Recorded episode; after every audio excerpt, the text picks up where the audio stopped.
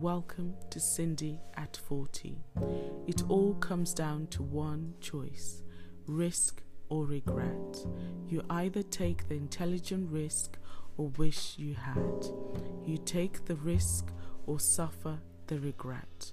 What is worse, the pain of risk or regret? Now, I am no expert, but I think the answer should be obvious. Now, just because it is obvious does not always mean it is the easiest answer to make.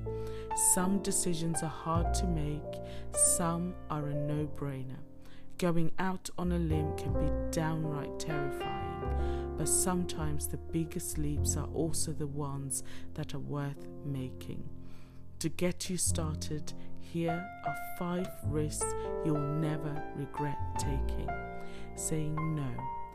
Be selective about the things you engage with so you can be really present for the stuff that you're doing. Trying to accomplish too much will stress you out in the process.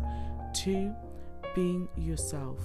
Being who you truly are, allowing your energy from that true core will make you more powerful and will enable you to do things your way.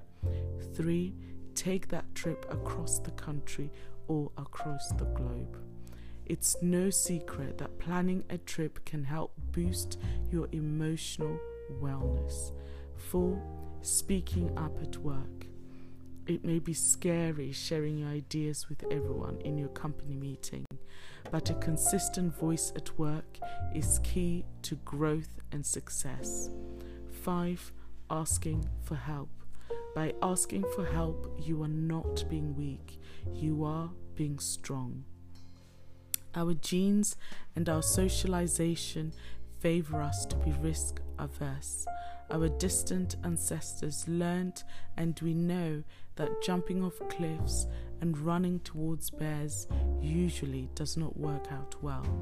It's proven that we take mental shortcuts, have biases, and are ensnared by mental traps that lead us away from taking risks, whether we know it at the time or even in retrospect.